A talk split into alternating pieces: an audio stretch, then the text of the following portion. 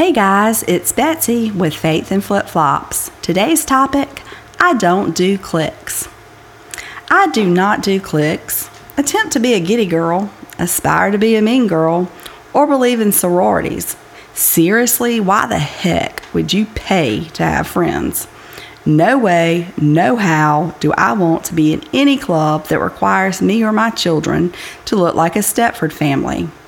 Now, I get the no shirt, no shoes, no service thing and totally agree with that. Do I like fancy shoes and handbags? Yes, yes, and yes. But I will totally rock them with my $12.99 dress from Target.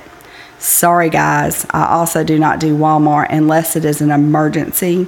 And even then, Miss Bryce tracks me because she is afraid I will end up rocking in the corner somewhere.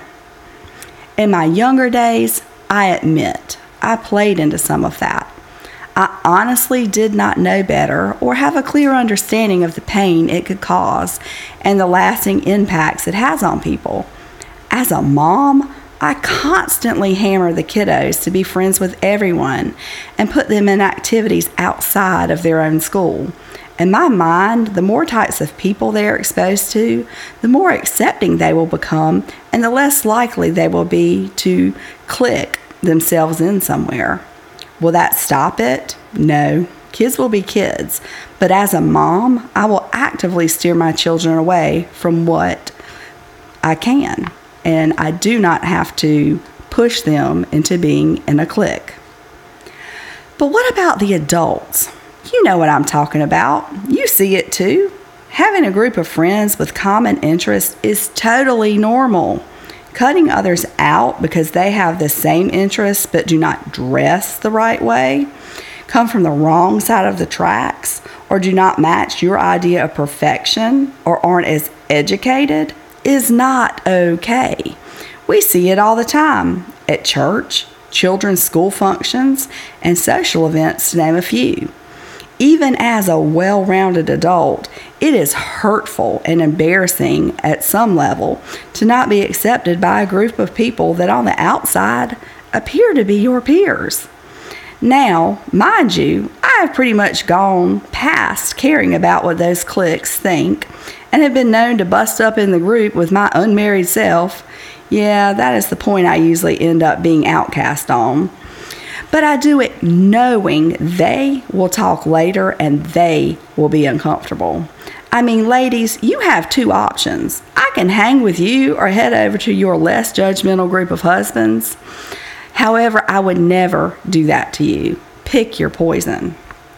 But I'm not talking about the Betsy's of this world. I'm talking about the people that do care when they are purposely left out. The ones that stay home to avoid the hurt and comparison that comes with the clique corner. They worry that their children will be labeled too. They sit at home wondering what is wrong with them. Absolutely nothing, my friends. You are not the problem.